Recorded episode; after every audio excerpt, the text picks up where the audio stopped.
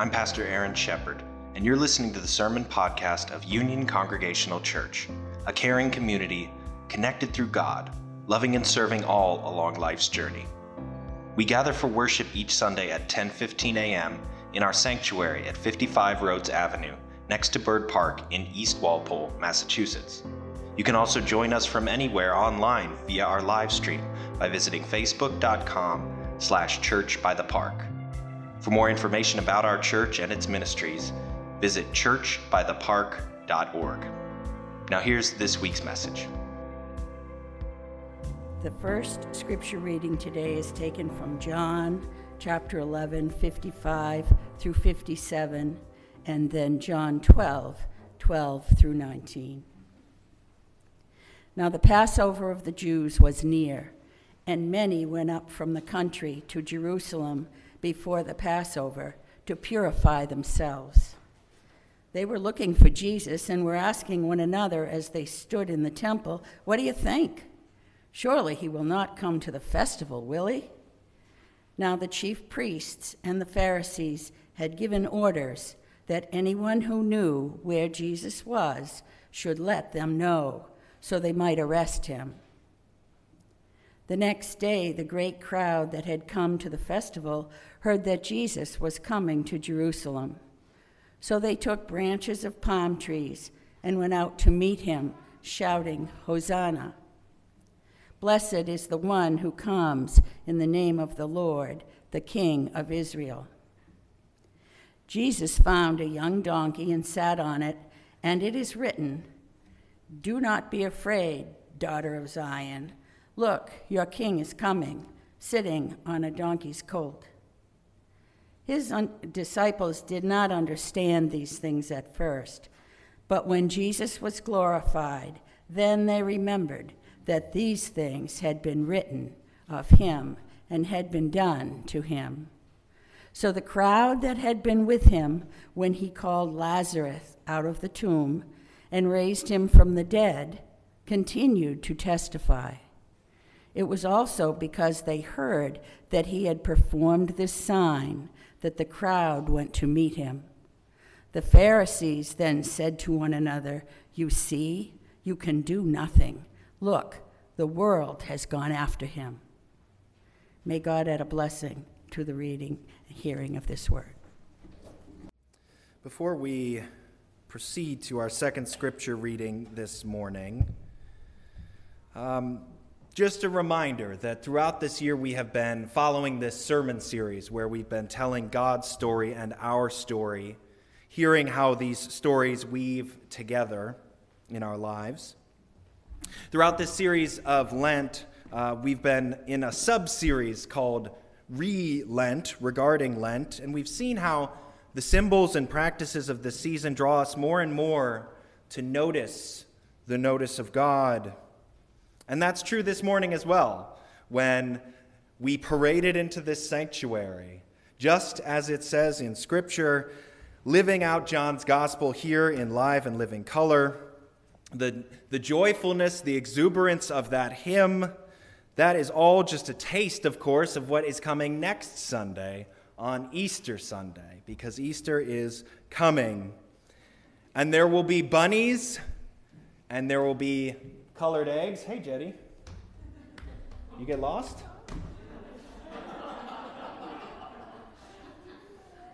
See, in church, the lost shall be found.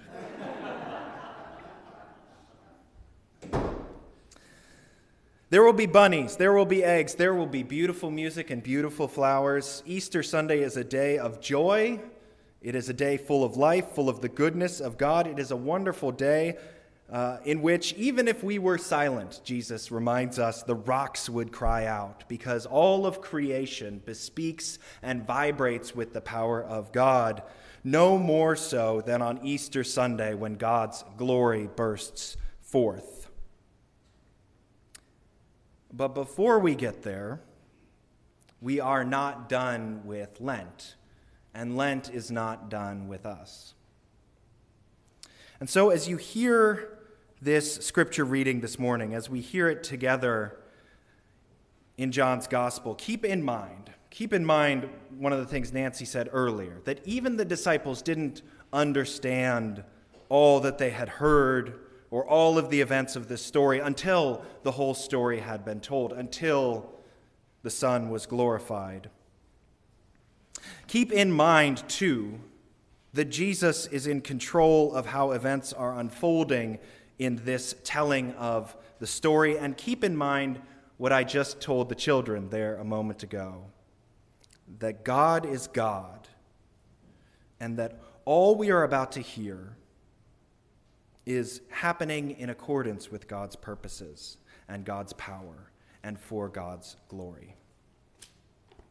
Let's listen now for God's word for us here today in the 13th chapter of John, verses 21 through 30.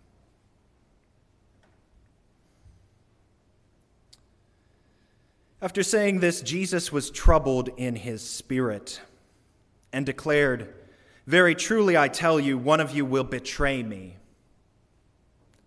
The disciples looked at one another, uncertain of whom he was speaking. And one of the disciples, the one whom Jesus loved, was reclining next to him. And Simon Peter therefore motioned to him to ask Jesus of whom he's speaking. And so, while Leaning over next to Jesus, he asked, Lord, who is it? Jesus answered, It is the one to whom I give this piece of bread when I have dipped it in the dish. So when he had dipped the piece of bread, he gave it to Judas, the son of Simon Iscariot. After Judas received the piece of bread, Satan entered into him. Jesus said to him then, Do quickly what you are going to do. Now, no one at the table knew why he had said this. Some thought that because Judas had the common purse, Jesus was telling him, Buy whatever we need for the festival, or maybe that he should give something to the poor. So, after receiving the piece of bread, Judas immediately went out, and it was night. This is the word of God for the people of God. Thanks be to God. Travel and tell no one. Live a true love story and tell no one. Live happily and tell no one. People ruin beautiful things. These are the words of Lebanese American writer and poet Khalil Gibran. And though they are dark, they are, I think, a fitting frame for this second scripture reading here today. If only the crowds had told no one, then perhaps Jesus would not have had to die. If only the many people who had been there at Bethany and experienced this amazing, wondrous sign of Lazarus, who was four days in the tomb, dead and buried, coming out, coming back alive, smelling like roses. If only those who had been there to witness this, who experienced the miraculous movement of God in their midst, if only they had just kept it to themselves. If many had not come to believe and then to testify to those events, then perhaps Jesus would not have died because people ruin beautiful things. We heard some hints of it this morning, but immediately after the story of the raising of Lazarus in John's gospel, there's this rare departure from the focus on Jesus and his disciples, and we get this scene among the Pharisees and the high priests in Jerusalem. And they're gathered together because they've heard about what Jesus has done, how he has raised Lazarus from the dead. If it was true, and they didn't doubt it was true, they realized that this Jesus of Nazareth then posed a great threat to them. That the counselors were worried about the threat he posed not just to the nation or to the temple, but to their power as religious authorities. Indeed, as Nancy read, the Pharisees recognized that the whole world appeared to be getting in line with Jesus and this radical proclamation of God's saving grace. And so the high priest prophesies. He says that indeed it would be necessary to sacrifice this Jesus, to hand him over to the Romans, lest they take his coming as the king of the Jews to be a serious threat and in turn retaliate and destroy the people of Jerusalem, destroy the temple. For the sake of the nation, the high priest says, one must be sacrificed. John's gospel is clear that it was, at least in part, the jealousies of these small men in high office that created the conditions for a plot against Jesus, against the truth teller and the love bearer. And indeed, they even hatched a plot against Lazarus too. Because after all, Lazarus was the living proof of the thing Jesus had done. There he was, beautiful and alive, and indeed, out of jealousy and ignorance, they wanted to ruin this beautiful thing. Then, before Jesus went to Jerusalem, John's gospel records another significant episode, again in the home of Mary and Martha and Lazarus in Bethany. Jesus is there, he's having dinner with his friends as he was wont to do. And while they're eating, Mary comes into the room with a bottle of perfume. She pours it out on Jesus' feet and wipes his feet with her hair. It is an act of service and of grace, and it's a costly one, too. We're told that the perfume cost 300 denarii. 300 denarii, which is 300 days' wages. And Judas Iscariot, who was there, and as we heard, is the, is the treasurer of the congregation, he, he has a question for Jesus because he sees this obscenely expensive perfume being poured out, and he says, Couldn't we have sold this? Couldn't we have sold this perfume so that we could give the money to the poor? But the narrator of the gospel tells us plainly that it wasn't out of concern for the poor that Judas had said this. The text tells us Judas was a thief, that he was greedy, that he was self centered, that all he cared about was money. And indeed, that is how Judas Iscariot is depicted in all four of the Gospels to some extent or another. His betrayal of Jesus is often described as having been carried out for the price of 30 pieces of silver paid out by those corrupt religious authorities. And so, so we see this very human element, these very human motives behind Christ's betrayal and suffering and brutal death upon a cross. There is jealousy and the lust for power from the high council and greed in Judas's heart. People do indeed ruin beautiful things. But while these other characters are scuttling around in the corners, making plans and plotting their schemes, notice the character of Jesus. He is utterly in control throughout this gospel. Unlike the other gospels that tell the story of Jesus' passion as a time of great torment, we get a little bit of that when it says he was disturbed in his spirit, but for the most part, Jesus, Jesus understands what is going on. There is not a whiff of doubt or uncertainty in the way he proceeds through these events in the midst of all this chaos swirling around him. John's gospel, for instance, does not record some dark night of the soul out in the orchard in Gethsemane, Jesus does not fall on his knees and pray that God would take this burden from him. Jesus does not cry out from the cross, My God, my God, why have you forsaken me? No, throughout John's telling of the good news, even in the most painful and harrowing moments of Jesus' passion, Jesus is perfectly aware of what is going on and firmly in control and there's one moment in this in the Palm Sunday story that is particularly telling. It's a little thing.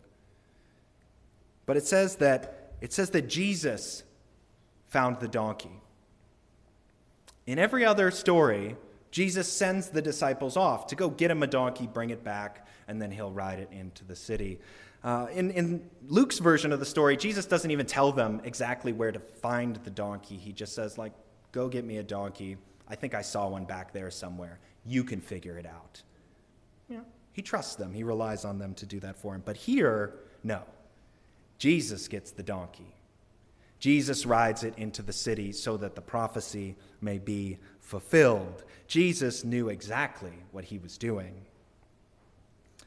He knew that the signs and wonders he performed throughout his life and ministry here on earth would shock people. He knew and he wanted them to see the power and the glory of God, to know that he was heaven sent. And of course, the people didn't expect that. They kept wondering surely he won't come to Jerusalem during Passover. He can't be that foolish. But Jesus knew. Jesus knew what he was doing. It was never the intention of Jesus to keep who he was secret. No, he actually said it from the beginning. He said that the Son of God would be lifted up and glorified before the people so that the world may come to believe, and in believing, the whole world may be saved. Jesus neither wanted nor expected the crowd to tell no one. Quite the opposite, in fact. Jesus wanted us to tell everyone about him. But he also knew what that meant. He knew that people ruin beautiful things. He knew that someone would betray him, that he would suffer, and that indeed he would lay down his life. And yet, he also knew that in that sorrow, God would be glorified. When Jesus shares this knowledge with his disciples, he has just finished washing their feet. It's a, it's a shocking event as much as any of the others. It's a reversal of the power dynamics in the room, the teacher and students reversed, the master and the servants reversed. He showed them what true power really looks like. What really glorifies God is not status or, or wealth, it's humble acts of gracious love, as tangible as water and a cloth scrubbing the dirt off a smelly foot. That is God's glory. And so Jesus washed his disciples' feet, all of them, including Judas. And then he said, One of you will betray me. He dipped the bread. He dipped the bread. It's a strange choice of signs to point out who it would be. But we know this sign. We're familiar with it. We're familiar with Jesus taking bread and breaking it and giving it to his disciples. Back in the before times, we used to do from time to time communion by intinction, which is where you would take a piece of bread, you would dip it in the cup when you came forward to have communion. Of course, now that's a public health hazard. But we recognize the sign. This is communion Jesus is sharing with Judas. Even as he says, this sign, this symbol that we so associate with God's love and grace, now this sign is the means by which the betrayer is identified. This is a scandal. But of course, that is what betrayal looks like. It is when love is turned into a weapon from time to time, people do indeed ruin beautiful things. Or perhaps it isn't people at all. You see, we never actually meet people. It's easy to write off people in general with things like saying they ruin beautiful things. We don't, because we don't know people. We just know one another. We know Carol and Jacob and Christine we know Jim. Jim doesn't ruin beautiful things. Jim creates beautiful things. If you were here yesterday and you heard the concert here yesterday, you know. Beautiful things. But people, people is an abstraction. It names something something we know is out there but we don't necessarily always want to pin it down to someone in particular. And so we see here in John's gospel that when Jesus hands Judas the bread, The gospel says Satan entered him. And yes, Judas may have had his flaws. He may have been a thief, but it was Satan, the gospel says, that ultimately would betray the Son of God. And I know in a liberal Protestant church like this, we don't like to talk about Satan.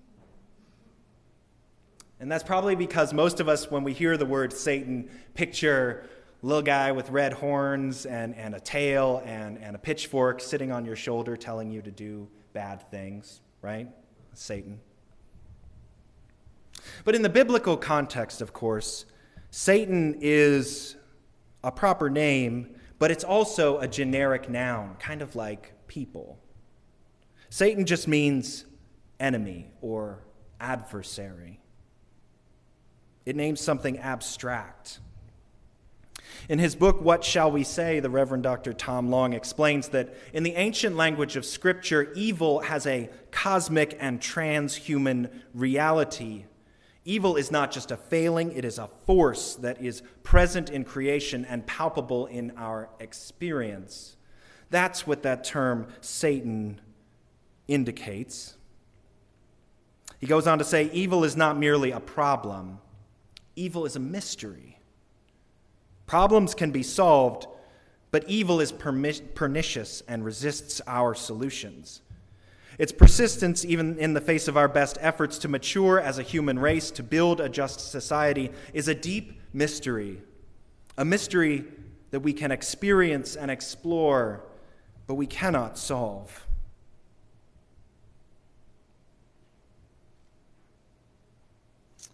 Why are missiles falling on Ukrainian children? Why does cancer ravage our friends and our relatives? Why are there so many who are hungry and who are homeless?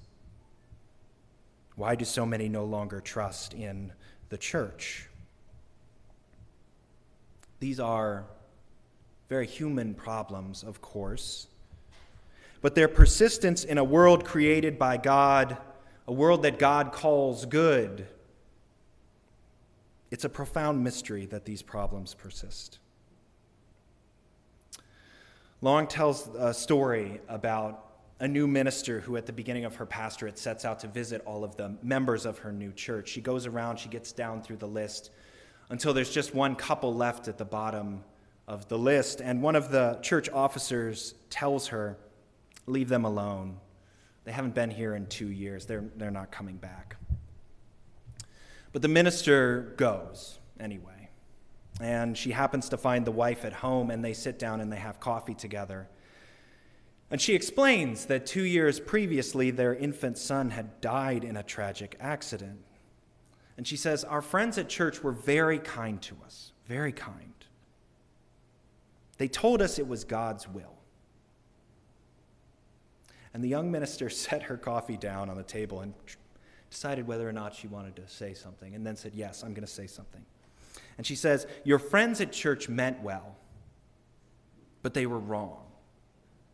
It wasn't God's will.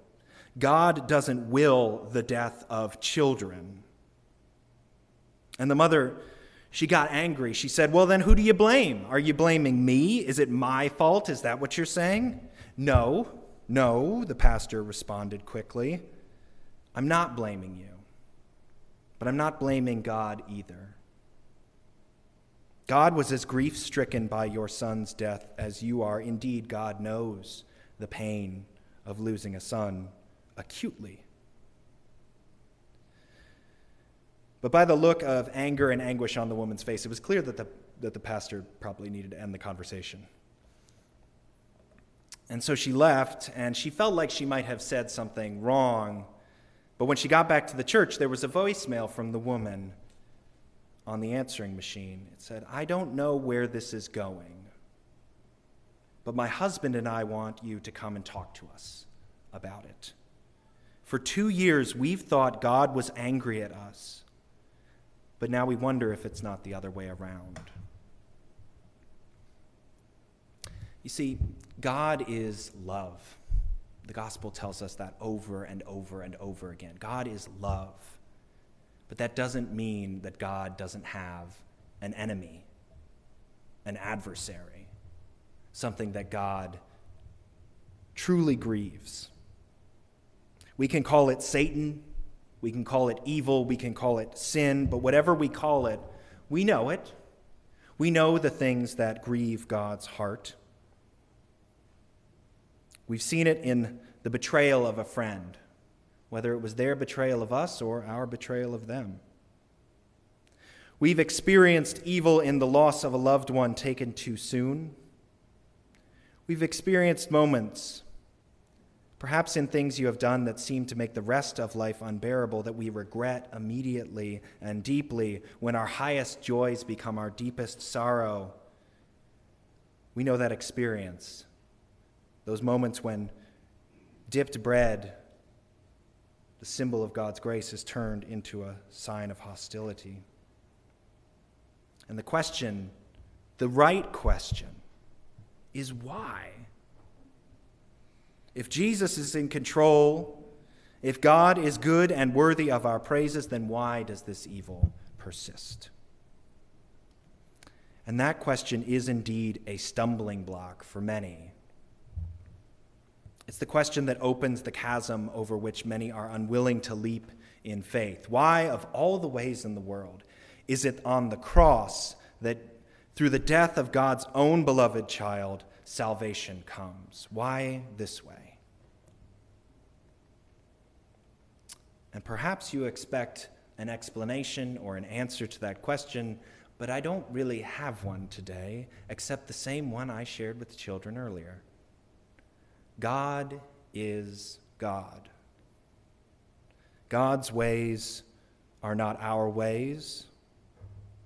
The world's ways are the world's ways, and God's ways, those are not our ways.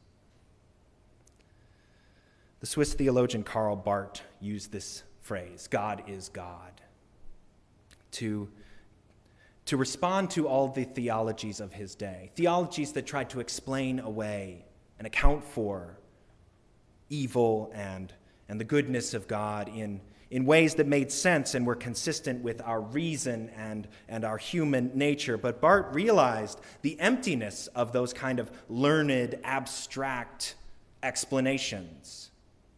In the end, the only answer to the question why is God is God. It's not even an answer, it explains nothing. And yet it says everything.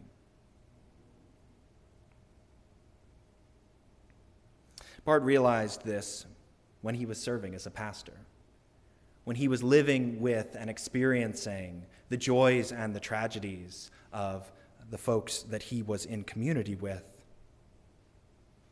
He realized that instead of following Christ by some inborn natural instinct or even some rational system, that following Christ requires faith in a mystery that is both beautiful and good, even as it is disturbing and tragic. And so, to follow Christ, especially in this holy week that we begin here today, is to trust in the God whose praises we sing, who stands against betrayal and against suffering and on the side of love that knows pain and yet endures to trust that a light shines in the darkness. And in John's gospel, that is where the passion narrative begins. At the end of our scripture today, it says, It was night. It was night. This Lenten journey, this, this time in the wilderness, it comes to its end in darkness, in the dreadful night when darkness closes in. And so we let it close in so we can see it for what it is. Again, the poetry of Khalil Gibran is instructive here. It gives shape to the darkness. Your joy is sorrow unmasked, he writes. The self same well from which your laughter rises was oftentimes filled with your tears. And how else can it be? The deeper that sorrow carves into your being, the more joy you can contain. Is not the cup that holds your wine the very cup that was burned in the potter's oven? And is not the lute that soothes your spirit the very wood that was hollowed with knives? Some of you say, Joy is greater than sorrow. And others say, Nay, sorrow is the greater. But I say unto you, they are inseparable. And all of that is true. All of that speaks to our very human experience. People do ruin beautiful things, evil and sorrow abound. But God is God. Joy is joy. Tell everyone Easter is coming.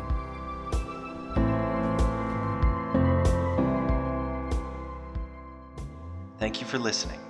I hope that God's Word has come alive and blessed you today. If you want more information about Union Congregational Church, once again, feel free to come and visit us on Sunday morning or online at our website, churchbythepark.org.